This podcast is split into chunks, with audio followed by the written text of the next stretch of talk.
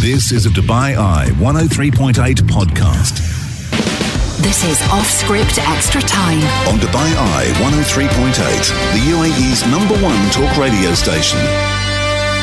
Very excited to welcome in our next guest into the conversation. It is a man we've had on the show before, and in the intervening period since we last had him on the show, so much has happened for the Professional Fighters League, otherwise known as the PFL. This is the CEO of said organisation that we're welcoming into the conversation. The PFL is the number two global MMA organisation on the planet, and they've made some huge moves in 2023, not least signing the former UFC heavyweight world champion Francis Francis Ngannou to their books and also adding Jake Paul, not just as a fighter on their stable potentially towards the end of the year, but also as an equity shareholder as well. So loads to chat to this gentleman about. I'm delighted to say that joining us on the line is Mr. Peter Murray, CEO of the PFL. Peter, it's great to have you on the show again. Great to be here, Robbie. Hi, Matt. Nice to be back. It's great to have you back. And I have to say, well done. Congratulations on the moves you've made in the last time. I think we last spoke to you, if I'm not mistaken, probably around 18 months or so ago, Peter, when the Professional Fighters League was in a much different stage of its journey. You've made some huge moves in the marketplace. Uh, can you maybe, for the uninitiated listeners tuning into the show this evening, just put us into the picture as to where things stand with the PFL going into the middle of 2023? Yeah, no, that's great. I appreciate the opportunity. Um, as, as, you touched on, we are, we are the number two in the world today in the sport of MMA globally. And uh, over the last 18 months, you know, there's been uh, a significant amount of progress in growing the brand, um, expanding our product offerings around the world, signing new fighters, as you touched on, and we'll get into, and you know, executing against our global vision you know what makes the PFL different. We're the only MMA organization in the world where some of the best fighters in the world uh, compete in a true sport format uh, in a regular season, playoff, and championship. No different than other major league sports. Again, individuals, not teams, but the same premise, the same format built on meritocracy. And so, um, and you know, what I could tell you is globally, this past year, we launched our first uh, regional international league in PFL Europe. Uh, we had our first event in Newcastle a few months ago, sold out show. We followed that up with two weeks, two, three weeks ago, a Berlin card for PFL Europe regular season event, sold out. And then we head to Paris in September for the PFL Europe playoffs and finish big in Dublin in December for the PFL Europe championship. And why I'm so excited, uh, you know, about the momentum uh, with PFL Europe we are in the process of duplicating that league around the world. So next year, uh, we will be launching our second international regional league. I can't tell you where, uh, but that's coming very soon. Um, and we're excited about the Middle East. Uh, but we'll also be launching, uh, you know, Middle East is a focus of ours as relates to international regional league expansion, as is Australia, as is Africa, Latin America, and Asia. So over the next three years, the PFL will have six regional leagues up and running, giving athletes in those regions and from those countries within an opportunity to compete as professionals against top competition on major media platforms uh, with increased compensation and incentive to support their journeys uh, as professionals in the sport of MMA and give them a path not only to become or to earn uh, a regional championship title, so to speak, and everything that comes with it, but also a pathway up to PFL Global, creating the Champions League of MMA. Wow. That's what we're excited That's awesome. I love the structure to that, Peter. That's brilliant. I, I got to ask, though, you know, the UFC has been the dominant kind of promotion for such a long time and in terms of the star names that appear on the roster in terms of the history uh, it's kind of monopolized mma in so many ways over the last 20 25 years. How did the pfl create an effective strategy then to compete and obviously exploit some of the weaknesses that the ufc does have? And i'm thinking francis ngannou here because of course he left the UFC quite acrimoniously, um, and you have profited from that decision, given the fact that Ngannou also wants to pursue a boxing career? Well, yeah, I mean, I think it really ties to that. I mean, we're a fighters first organization. We provide athletes flexibility, and that was the case in in France with signing Francis. Not only is Francis an elite MMA fighter, he'll continue uh, competing in MMA exclusively with the PFL within our Super Fights pay per view division.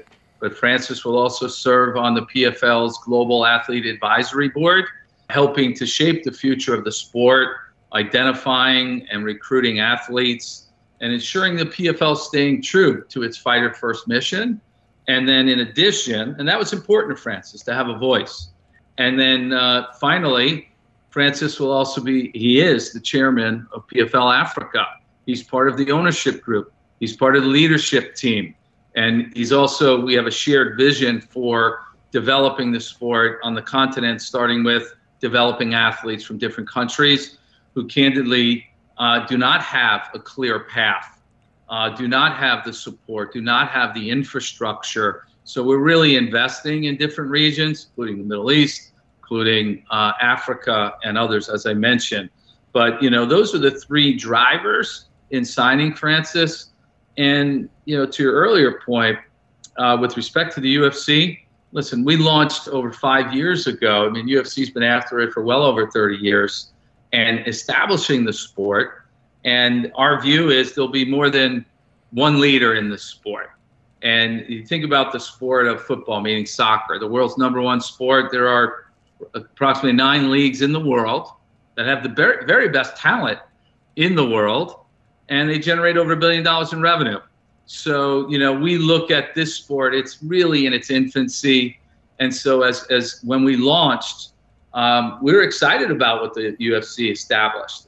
But then, uh, from a product standpoint, you know, you start with athletes, and we talk to athletes around the world and they were looking for an alternative. They were looking for a major option, a major player.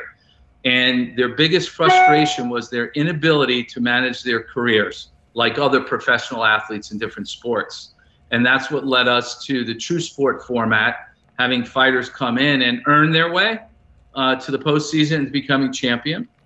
And, you know, candidly, there is there are so many high caliber, very talented athletes, mixed martial artists around the world who are in, you know, hope is their strategy.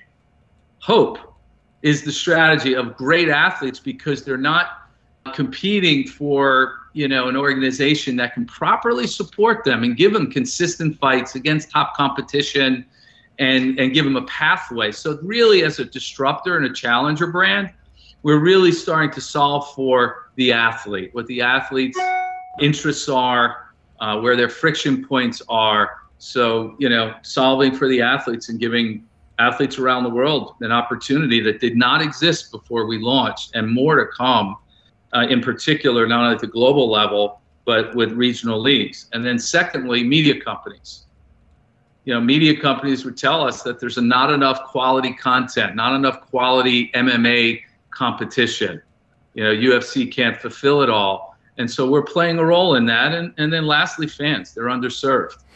I mean, how many football matches are on this week? I'll ask you guys. You know.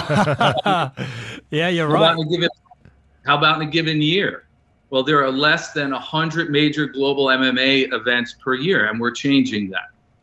Peter, it's so great to hear someone talk about a caring about the athletes, of course, but also the fans. I kind of want to combine those two w- with this question. It talks about I, my theory around identifying talent. You, you, the, the, sports you've touched on, you've created a fabulous mode of, of, elimination and making sure the best really do become the best. How, when you know sport have rich academies and a real amateur scene that feeds a professional scene right around the world, how do you go about making sure that you and your franchise essentially can tap into that young talent? What is that pathway? How do you have a a rich scouting network, essentially, you know, sticking their head around the doors of, of, some of the gritty gyms around the world and identifying real talent. Because for, for me, that feels like to, to, to steal a march on everybody else, it's that next generation that's really going to push you even further forward than you already are.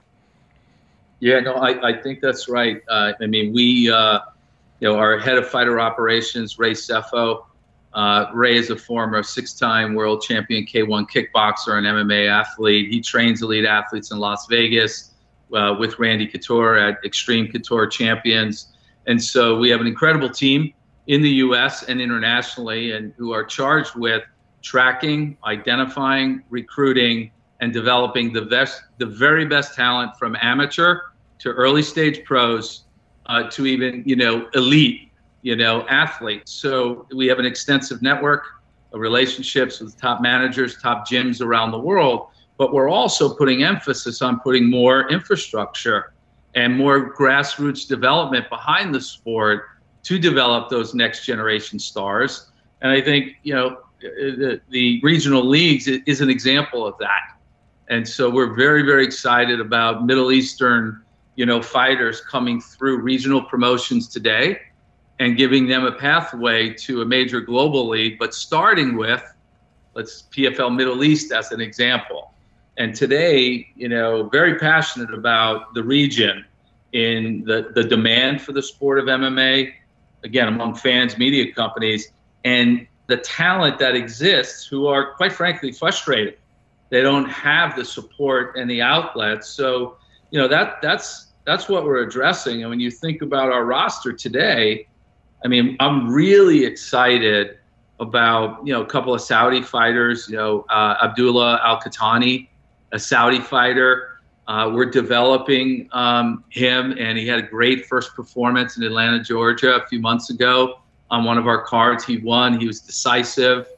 Uh, he's pretty dynamic, great personality. He's a great spokesperson for Middle Eastern fighters and Saudi fighters. So we're excited about uh, Al Qahtani. We have Mustasa, also Rashid Mehta, who's also Saudi Arabian. Um, Lebanon, you know, there's fighters coming out of Lebanon. Um, uh, we have a kid, Mohammed uh, Fakhreddine, um, you know, a kid that trains, you know, in Dubai, uh, Syrian, Tarek Suleiman, obviously Jarrah, uh, Al, Al Silawi, the Jordanian Lion. So over the last 18 months since we've talked, you know, we've signed athletes from the region at different levels and stages in their career, knowing that we're going to be launching PFL MENA, knowing that we're going to be expanding our, our events around the world. So, uh, and I can assure you, in the next six months, there'll be, you know, at least two dozen more Middle Eastern fighters signed by the PFL. I've got a couple more questions for you, Peter, and I appreciate you sparing the time to chat to us because this is very, very enlightening and really excited to, to see how this all unfolds. Uh, I've got to ask about Jake Paul because, you know, as much as he attracts his naysayers as well as his fans, the fact remains when he fought Tommy Fury a few months ago, that was the most watched eight round fight easily of the year and maybe of all time. I mean, the guy can certainly draw viewers uh, from a kind of amateur boxing perspective, given the fact he's only had five or six professional fights, where he's at and what he's doing. Now, I'm reading that he plans to fight in the PFL towards the tail end of 2023, which is crazy to me, given the fact that he's on this boxing journey. But I'd love to know your what insight you can share on that and, and what it's been like to work with Jake and what Jake can bring to the table from a kind of promotional point of view and from a sheer eyeballs point of view in terms of the reach that he's got on his various platforms. And then also when we're likely to see PFL events staged right here in the Middle East. I appreciate there's a lot of questions thrown in there, but if you could maybe answer one or two of them, it'd be very much appreciated. Yeah, yeah, happy to chunk it out. But on Jake, you know, uh, an incredible signing and partner.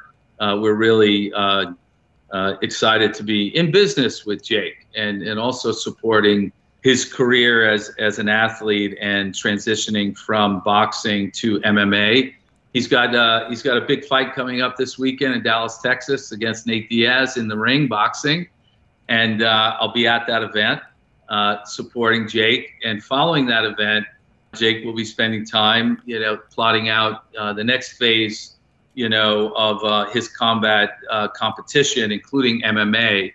And what I can tell you there is we'll see we'll see what happens against Nate, but we'd very much like to see not only uh, these two incredible athletes get in the ring, but also then follow that up uh, and getting in the cage. Is and Nate, could Nate potentially join the PFL? Would you suggest?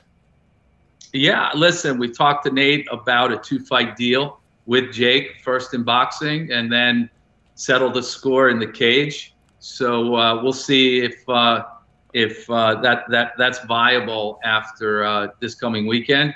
Uh, but there are other top MMA athletes who would absolutely like to uh, to take on Jake and vice versa. Um, but for clarification, I mean that fight, his Jake's debut in MMA uh, with the PFL uh, will be in 2024 sometime, not okay. this year. Okay. Okay, right. So that's Jake Paul. I mean, I think it's it's fascinating. Fair play to him, honestly. I mean, it's not only has he put his put it all on the line to take on you know, Tommy Fury, a professional boxer with an unbeaten track record, and, and actually held his own, held his own in that fight against Tommy Fury, and actually put him down, I believe, in the final round. He's he's done well, I think, as as much as people do criticise his approach, his fast track approach to boxing. But it, am I to assume now, Peter, that if he is going into MMA, he's shelving his boxing ambitions for now, and we're going to see him? I- yeah, I think he'll he'll. I'm sorry to jump on you, but he he's going to continue to box as well as uh, take on MMA, obviously he's going to give MMA uh, a lot of focus and attention in his training and approach to his debut. Um, you know, that's that's my understanding with respect to boxing and, and managing MMA. But you know, once that head is down and that opponent is selected, Jake's a professional um, and he's he's going to take it on. And you know, he's been training MMA as well while uh, throughout his boxing regimen. Um, so you know that that's Jake, and uh, I can assure you he'll be competing against a top opponent when he does debut. What impact Um, are you so- expecting that to have on the PFL from a viewership perspective? massive global pay-per-view event, PFL Super Fights division. Um, we're excited about it, and uh, we'll launch the pay-per-view Super Fights division uh, in early 2024 with Francis returning to the cage uh, exclusively with the PFL, and um, that event could in fact take place somewhere in the Middle East. Wow! We'll see. Wow! Okay, oh, I'm I'm going to take that as it will take place in the Middle East. I'm sure it's up in the air. We'll no, I appreciate that. I appreciate that. You reckon we'll see within the next 12 months, Peter? Just to let you go with this one, will we see a PFL event right here in the Middle East?